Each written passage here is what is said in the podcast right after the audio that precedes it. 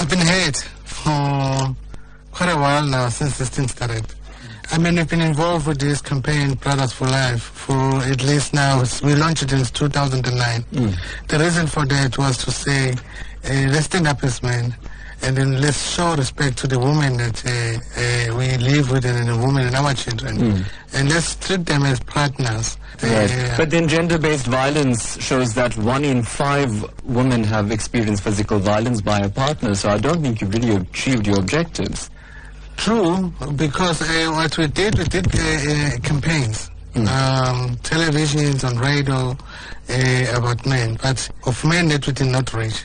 Those uh, uh, side of did not reach, the one who live in rural areas. And specifically from the men that we've spoken to um, on the streets of Durban, they say, no, we're not like that. We don't do things like that. No, we'd never hit a woman. We'd never rape a woman.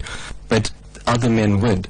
So my question to you is, a man who allows his fellow man to do this, are they also labeled as men are trash? Because they, you know, according to the argument, they're enabling other men to go about perpetuating this kind of violence against women.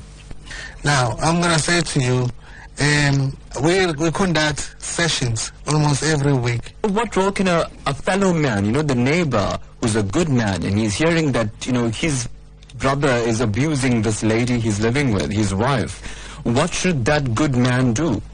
Okay, so that's an ideal uh, uh, situation that we wish to Yeah. be happening. Yeah. But people are ignoring those things. I mean, the neighbors ignoring the noise. Yeah, So I'd rather go to the police and tell the police that. yeah. Treat them as human, not as women.